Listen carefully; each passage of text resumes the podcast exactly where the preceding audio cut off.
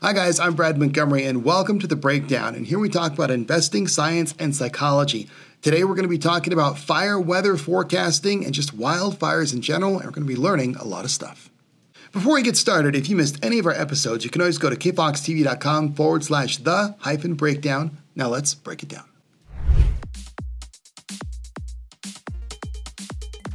And I'm here with Tom Bird, fire weather forecaster with the National Weather Service. I've known Tom for a long time. I've thought his job is fascinating and interesting, and we're going to learn a lot about what a fire weather forecaster does.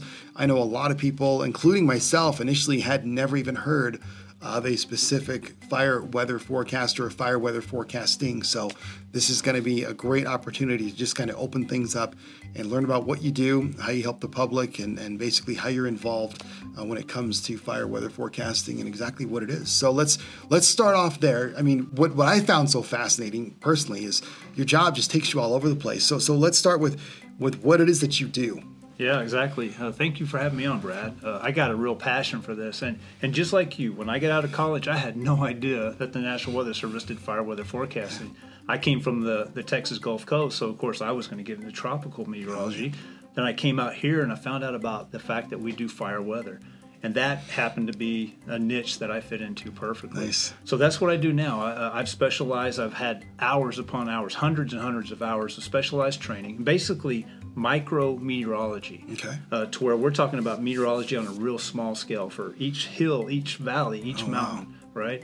And so a lot of that extra training uh, to help dial in a broad forecast to a very specific area where that fire might be burning. And so now what I do is is when there's a large fire in progress, they, they put a type one or a type two team on there to manage that fire, Okay. and they pull in technical specialists. And one of them is what I do is a fire weather forecaster. So I go uh, actually into the field and work with the teams on the fire site itself and provide meteorological services. And we're going to dive into that because they literally they, they ship him off to wildfires. I mean, this is just it's incredible. So before we get into what you do even more, we do have a viewer question. Producer Laura. Yes, we do, Brad. Our viewer question today is What are the most common mistakes that people make that cause fires?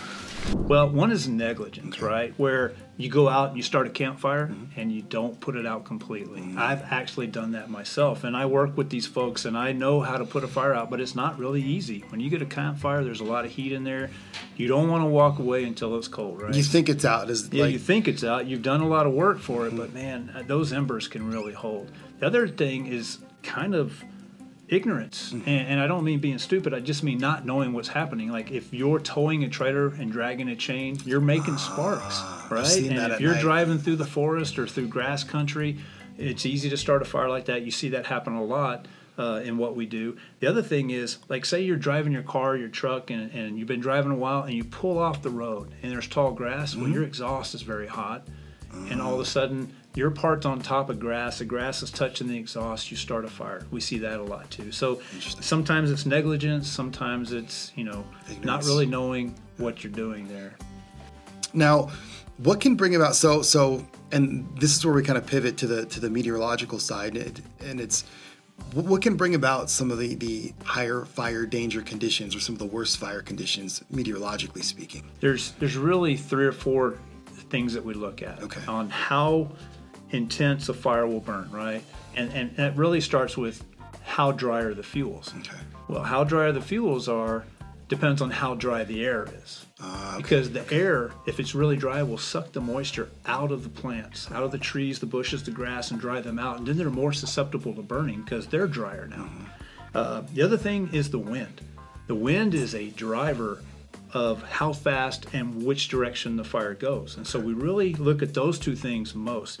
A couple of other things we look at is how warm is it? How hot is it? The hotter it is, the more ignitable the temperatures are and how unstable it is. So unstable is, is does the air want to move up away from the Earth's surface? If it does, think about a fire. That's what a fire is doing. It's it's taking air near the surface and rising it up because it's producing a lot of heat. Right. Well, if the atmosphere is also unstable, that just enhances how how much lift you get over fire. Oh, I never thought and what's that. happening there is new air is coming in because the fire burns the oxygen out of the air, mm-hmm. but fire needs oxygen to burn. And so what you're doing with the unstable atmosphere is you're pulling in more air with more oxygen to burn the fuels. So that's I never even would have thought about that. So it's more efficient. Yes, yeah, Basically, yeah. that's- yeah. All those things, those four things: the winds, the temperatures, the instability, and the dryness. Those four things work together, and if they're all in the wrong direction, they all combine to, with each other to make fire conditions critical and extreme. And you know, and and since we're there, and, and this is actually we were just talking about this before the podcast, and and this is something that just happened to be more recent. What happened in Hawaii? Oh yeah. I mean, so so I guess some of the thinking may be, you know, if it, if it was ignited by power lines, I think there was a hurricane in the area, and I want to make specific. It wasn't like a hurricane close enough to bring rainfall, and and these areas were on the leeward side, on the dry side, so it would have had a hard time getting rainfall unless it was right over it or it had changed the wind direction. So the hurricane was far enough away, but close enough that it was bringing wind. I think probably higher pressure off on the other side, Right, yeah. And so you had this hmm. kind of wind funneling over the islands and I mean, and that's one of the one of the ingredients you're talking about. Wind, I guess, maybe some dryness. Well, yeah, a couple of things with with that that fire there. Um, if you've ever been to the Hawaiian Islands, the north side and the east side of every island is where all the water falls, all the rain. On the south and the west side of every island, it's it's the leeward side, it's the dry side. It's where they actually have drought, believe it or not, down on the Hawaiian Islands. That's where that city is. Uh, and so it was in a drought stricken area. It was very dry.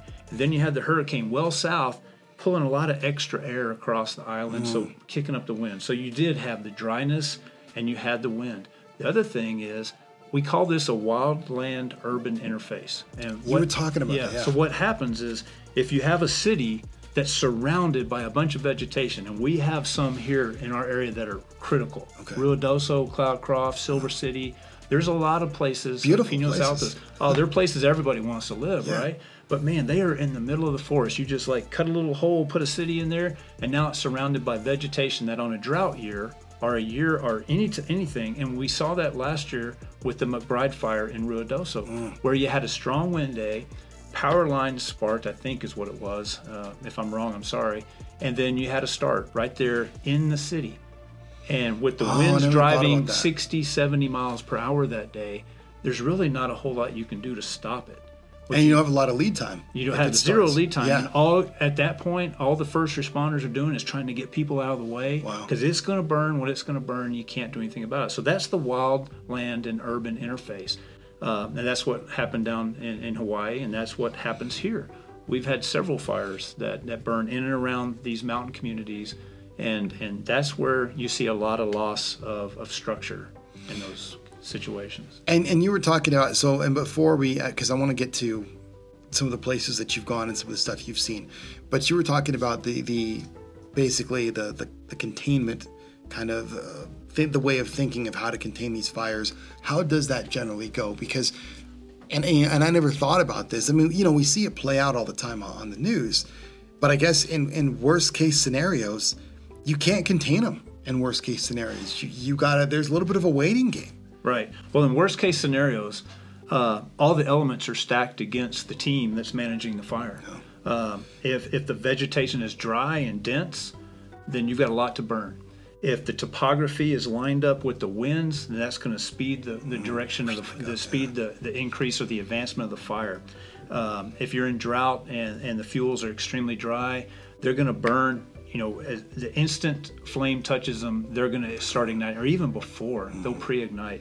Um, and so what happens is there are certain situations, and, and it's very common, uh, where a fire gets started and the team uh, could do could throw anything it wanted to at it, and it wouldn't make that big a difference. Wow. Uh, because the fire is such a huge force of nature that it will override any uh, barrier, any break, tactics, yeah. any stra- strategies, anything you do. You can put tanker after tanker of, of, of slurry on it.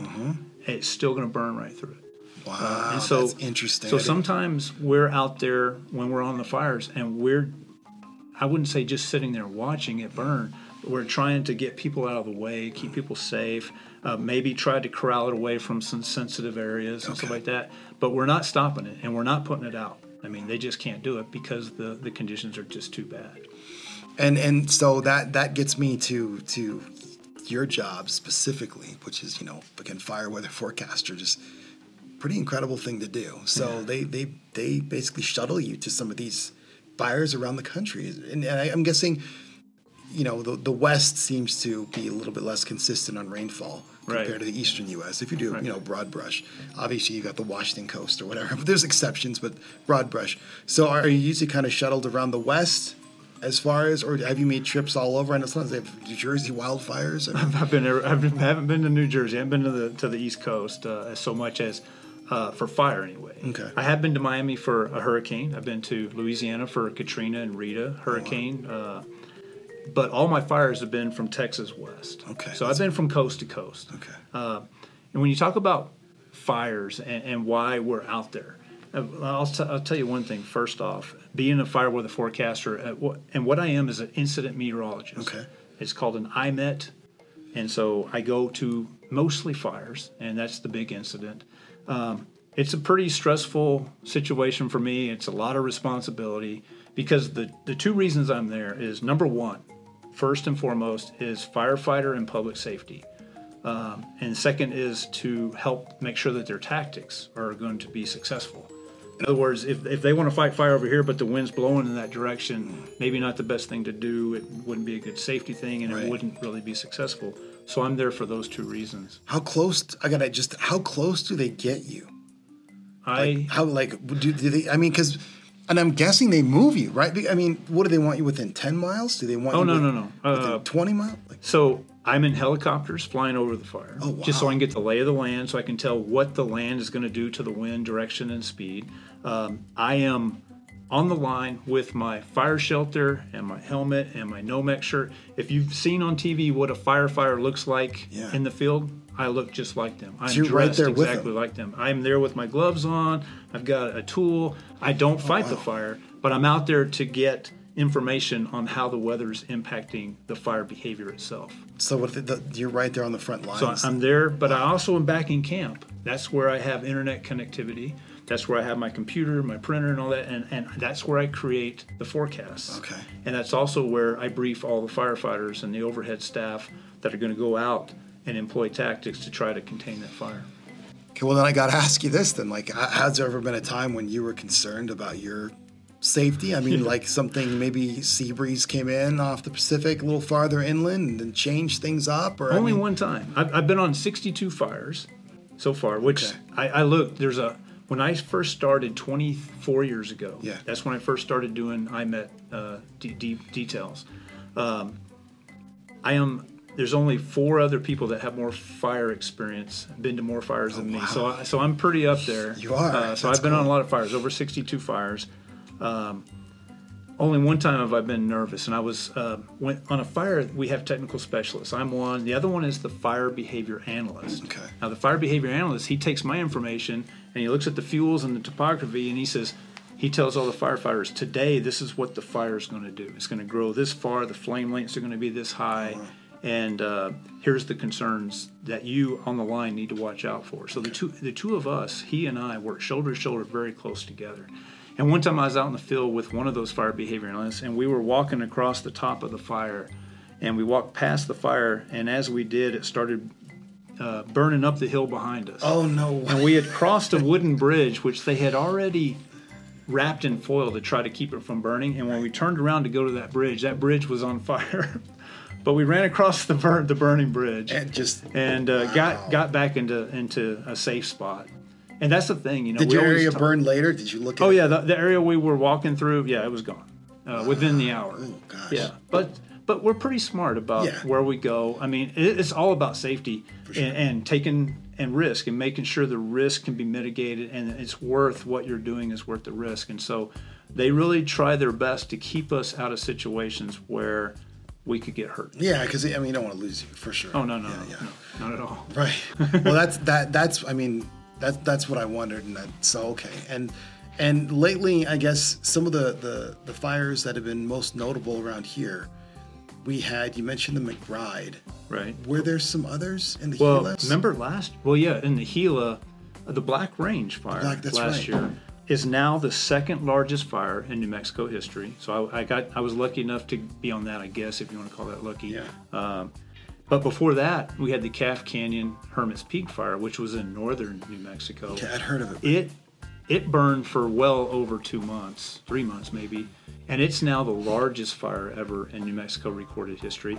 Before that, uh, back in 2012, was the Whitewater Baldy fire in the Gila, which was at the time the largest fire, but it, it, last year it got superseded by two fires. Wasn't the Whitewater Baldy, and correct me if I'm wrong, that the one that threatened the major power lines, the transmission Yes, lines? yes, yes, and I it did- also burned uh, around the catwalk area in Glenwood, and then something we don't talk about or, or, or put enough emphasis on is post-fire effects, where we burned out the canyon above the catwalk, which is a, a really nice historic uh, recreational site, and then flash flooding and debris flows came down and wiped it all out.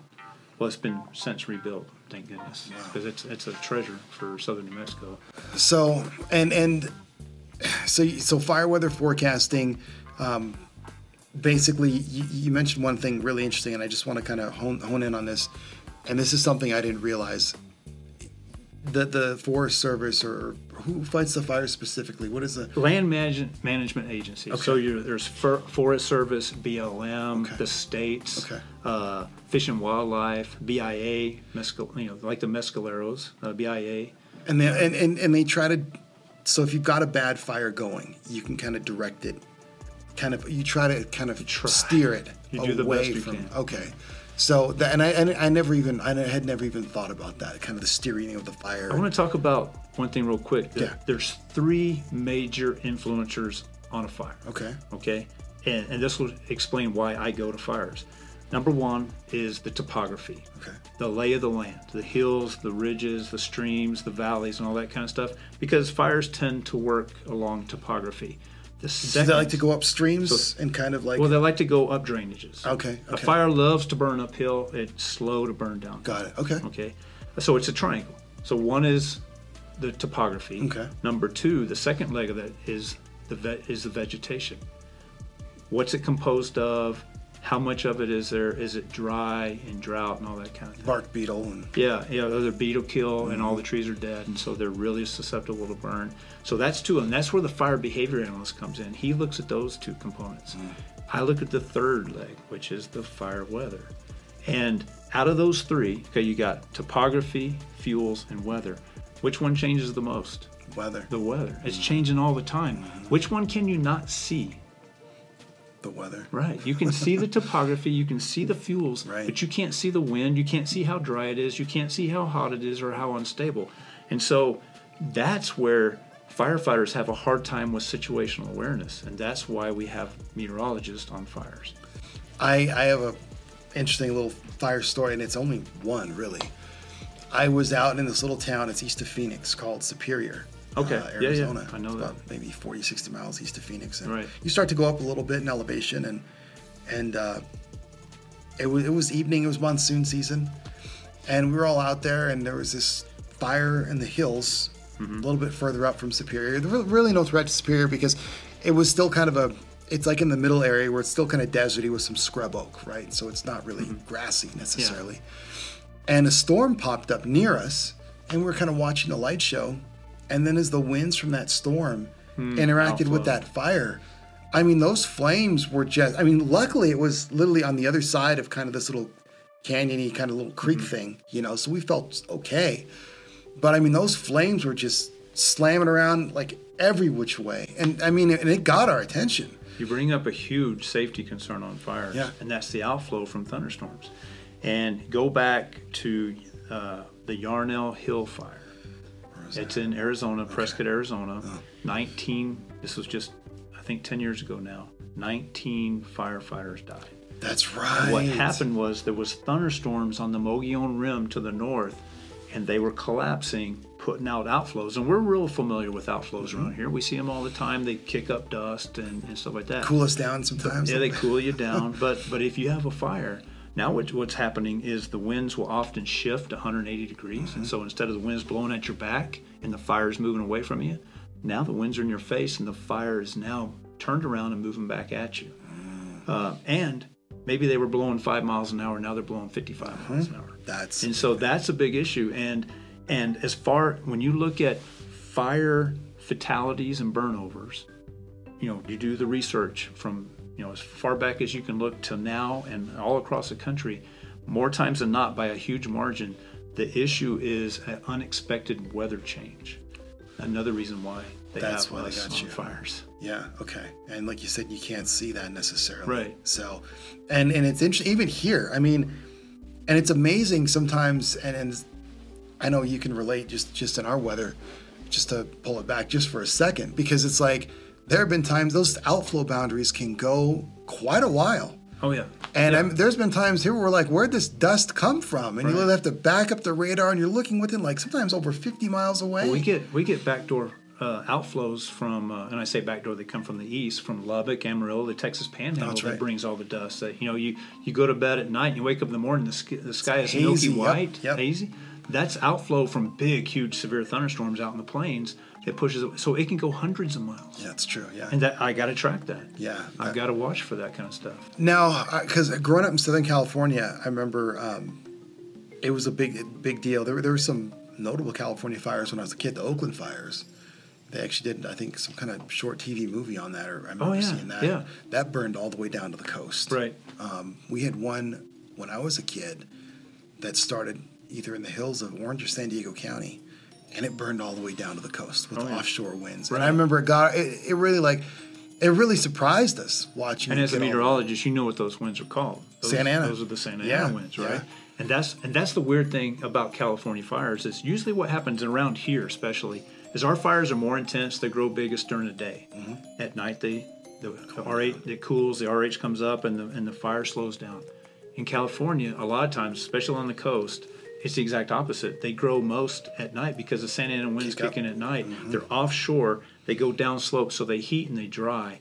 And so bad combination. Yeah, and so it, it, it's a totally different mindset to work fires in California, and that's why I used to be afraid as an IMET to go out there because I'm not used to it. Mm-hmm. But I did get to work a couple of California fires and, and quite enjoyed working out there in Yeah, California. You got kind of a feel for it. Yeah, yeah, it's, it's good to stretch yourself and, and get into new regimes. And have you ever, you know, when you've been out there forecasting, obviously thunderstorm outflows are a concern. Is there a time when you just kind of pull everybody back because you say, you know what, we've got some thunderstorms developing? And, and the reason I say this is because there, there was a fire, and I, and I don't know if it had to do if it was it was probably sparked by thunderstorms initially. I think it was north of Lake Tahoe, Okay. where they actually issued a tornado warning. Oh yeah, on it. yeah, yeah. and because it actually had a mesocyclone tie. it wasn't just a fire Right, right, whirl. I mean, it was actually a rotating.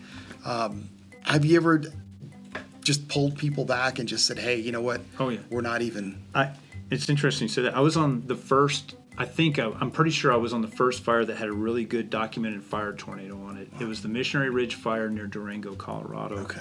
And uh, we were getting reports in camp on the radio of a tornado with fire in it, and and I was like kind of saying nah, Right. because the thunderstorm didn't look that strong, and so I didn't think it was capable of a tornado. But the fire whirl uh, kind of enhances that. And so uh, there was a lot of video documentation of that, a lot of damage, a lot of big, huge trees snapped, and all that. But but yeah, in camp or in the field, wherever, I have a radio on me just like everybody else does, Okay. right? And if I see something on radar or satellite or observations that tell me that there's something of concern, I'm instantly on the radio talking to every single person on that fire, telling them what's happening, where it's going to happen, and when I think it's going to happen. And we have safety officers on these fires too. And I work very closely with those guys. And I say, hey, if I see this, what are we going to do about it? Got it. And so we, we come up with a plan of attack to keep people safe. We did this back when the spaceship Columbia came out of the sky in East Texas. It was in spring, and so it was severe weather season. We had tornadoes running through the areas that all these firefighters were searching for, for debris from, from Columbia Space Shuttle.